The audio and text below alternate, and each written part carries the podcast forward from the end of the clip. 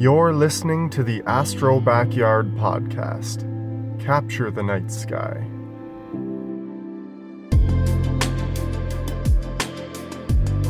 Hello, everybody, and welcome to the Astro Backyard Podcast. My name is Trevor Jones from astrobackyard.com. And I'm Steve Malia from OntarioTelescope.com. So today we thought we would talk a little bit about um, astrophotography workflow. So that means everything from the time you're capturing your photos to looking at your files, reviewing them, stacking them, to the image processing. Now, I've been doing this for quite a few years now, and my workflow has evolved, but uh, the core stages have remained the same. Yeah, I haven't uh, I haven't got nearly the amount of experience that you do, and um, I'm learning. I can I can take pictures. Well, you, I can get the yeah. data. um, You've been all the way through it before. I know that uh, I remember seeing your dumbbell nebula, and I know that didn't happen without uh, making all the rounds. yeah, it it was a, a labor of of love, painstakingly. A painstaking love, yeah. yeah, but but yeah, it uh, uh, I got I got it finally. Yeah. now you just got to fine tune it, yeah. and that's that will always it will always be um, tuned a lot finer as time goes on as you learn new things. That's half the fun. Sure. So I guess stage one is uh, the capturing process, and uh, that's probably my. Even though every stage is fun, that's probably my favorite because that's outside with the telescope. Yep. But uh, so the software I like to use for that is uh, Astrophotography Tool. Uh, I know many of you know and love that, Steve included. Yeah. Uh, it's an it's just an excellent tool. It's affordable. The uh, the creator is such a nice guy. The support is amazing, yeah. You can. and it's, I- it's I- full I- featured. I've talked to him on Facebook and sent him a message, even a private message, and he gets back to you right away. And you can't you can't beat that for for support. That's And, right. Uh, they just released a new version too, um, last night, and uh, 3.37, which is beta right now, and I think 3.4 will be the final. Right. Um, and uh, we're we've been talking about this a lot, and uh, now we've got Nikon support too. So for all you Nikon DSLR users, um, there's a very affordable, very powerful solution available for you. Um, after exchange, it costs around thirty dollars, just under thirty dollars, to have all that functionality and integration with other third-party equipment. Um, you mentioned we were talking before the the Bahtinov aid the fo- for focusing. Yep. Um, I yeah, I believe APT is the only uh, the only tool that has that feature. uh, no, you know, SharpCap has it too. Does it? Yeah. Okay. Yeah, the- um, SharpCap has it. Um, and it's, it, I like their interface. It's pretty good. Um, but even like having well, Nikon support, Canon support, CCD support, um, uh, ASCOM support, uh, focuser, rotator. Um, uh, I'm missing something, and somebody's probably yelling in their car while they're listening to us uh, right now um, that uses it. But it, it's got all these really awesome features for thirty dollars Canadian. How do you go wrong? Yeah, it's crazy. So, but uh, anyway, so I didn't mean to cut you off. No, no, no. I, I understand your passion for astrophotography tool. I love it too, and uh, it's amazing that it's it's constantly being updated too.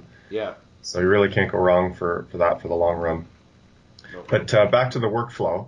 So uh, we'll, we'll leave the full talk about uh, capturing for an entire episode. But uh, so once you've got that done, it's a matter of reviewing and organizing the files you've taken. So for me, I'm using the uh, Altair Hypercam 183C, which happens to be um, a one-shot color CMOS uh, CCD style camera.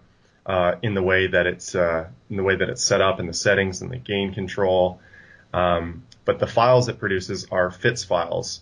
Um, so the way I preview those is actually in my stacking software, which is Deep Sky Stacker, which is free. Um, I still use and, and love Deep Sky Stacker.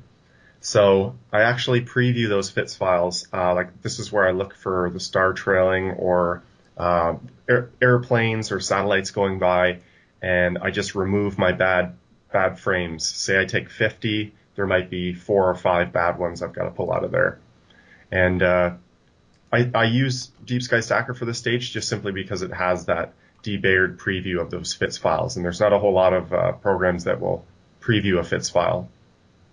No, that's always been a problem I've found. Um, sorry, I didn't mean to cut you off. No, no, no, no. I agree with you. I've had that problem too. I wanted to look at a FITS file, and there's some utilities out there, but they're either clunky or they're old and not supported very well in, in a modern Yeah, version seem- of Windows or. There something. seems to be some uh, some really old ones out there I tried that didn't work very well, and this is coming from uh, a guy that's used to shooting with a DSLR, looking at those raw files, not only seeing them on the back of the camera, but also looking at them in Adobe Bridge and and checking them all out that way, really zooming in and looking at them. So it's kind of a, an adjustment when uh, when you switch over to FITS files. Uh, regardless, so once you you've previewed all your your light frames, you, you've got all your good ones in there. Um, you can also uh, load up your your darks and your flats and your bias files if necessary. So uh, when you've got all your your your light frames and your support files loaded into uh, DSS, uh, you want to run through the stacking process. And uh, I recently made a post um, about the settings I use with the 183C when stacking in Deep Sky Stacker. So that may be uh, useful to you. Uh, you can find that on my website, astrobackyard.com. And then um, after that, DSS will spit out a 32-bit uh, TIFF file, full color, debayered um, image file that you'll then bring into Adobe Photoshop to process. And uh, that's where the uh, the fun begins as you see uh, the efforts uh, pay off, hopefully with a really smooth, detailed image, uh, depending on how many uh, frames you've stacked into there. So, so Trevor, when, when DSS stacks up all the images, to, um, and uh, you get that, you know, you get that preview at the end, Yep. and the histogram, and you can play with the individual RGB sliders, right? Do, do you recommend doing Yep. anything there at all? Like, does that have any effect, or is that just to visually see what it looks I like? I personally, I do not recommend making any adjustments in DSS. okay. DSS I use for one for one thing, and it's it's registering and stacking only. I don't do any processing in there. Uh, I know a lot of guys will do some uh, color balancing in there, but uh, when you can do that all in a much more sophisticated program like Photoshop, I would leave that to uh, for Photoshop rather than doing anything in DSS. Yeah, and you mentioned Photoshop. There was um, one of the very first videos I ever watched of yours um, was uh, a video you did on processing the Rosette Nebula. Um, and that I think answered so many of my questions. And uh, there's a lot of uh, add-ons I think you needed to put into Photoshop as well. Um, uh, some of the, the uh, oh, what, what's it called? Um, The actions, Acts the actions. yes. Um, I. I think you've got all the links for, on your website as well. I do. So there's there's a page on my site called resources, and that's where you'll find uh, all the actions I use in Photoshop. And um, I've downloaded quite a few over the years, and, and basically what they do is just kind of streamline the process. So say something like uh, reducing the star size in your image is normally uh, a 20 minute process of using the different um, pulling down different menus and making different adjustments in Photoshop. You can just run an action uh, that does all of those steps in one click. So my favorite action set is from a company called Pro Digital Software, and it's called the Astronomy Tools Action Set. Uh, I basically can't live without without that one. And uh, I've talked to the owner; he's a really nice guy, and he's actually released a few more tools since then, and uh, I'll be covering those uh, in the near future. Wh- what what do those actions cost? Remember? Those actually, I believe it's fifty dollars. Actually, it might be uh, 30, thir- around 30 to 50, and it's US. And it might seem like a lot paying for something that's not tangible, but I mean, I use it daily, and it's probably one of the, the most uh, utilized purchases I've ever made in, in all of my astrophotography. So, Well, that's good. Good.